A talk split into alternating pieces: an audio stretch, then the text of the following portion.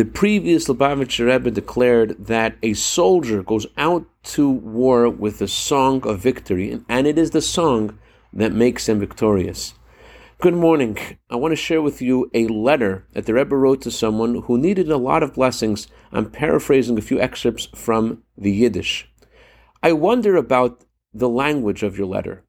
After you have seen with your own eyes the open kindness of God and the miracles that had saved you from danger, and now you're in a situation where, thank God, there is no danger, you still remain with the question, where will my help come from?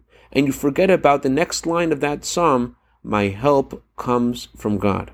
I'm not trying to rebuke you. I just want to illuminate the way things really are. That the stronger your trust in God will be, the faster you will see in addition in the blessings of God.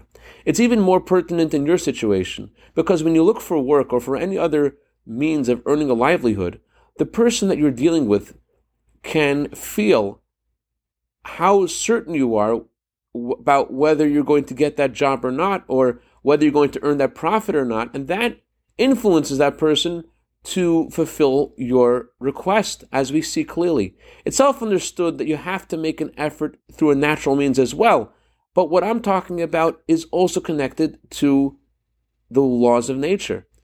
It's self understood that you also should increase in mitzvot, which are the channel and means to greaten the blessings of God in whatever you need. It would be appropriate to check your tefillin and the mezuzot of your home that they should be kosher, and that your wife should be careful to give charity before lighting Shabbat candles, which Shabbat candles in Los Angeles are lit tonight at 7.06. I dedicate a minute of Torah today to my son Levi, whose birthday is tonight. May you have a year of bracha, v'atzlacha, begashmis of. Also dedicate this to Chaya Storch and Mrs. Racheli Berry, who are celebrating their birthdays today for a year of bracha, v'atzlacha. Have a wonderful Shabbos.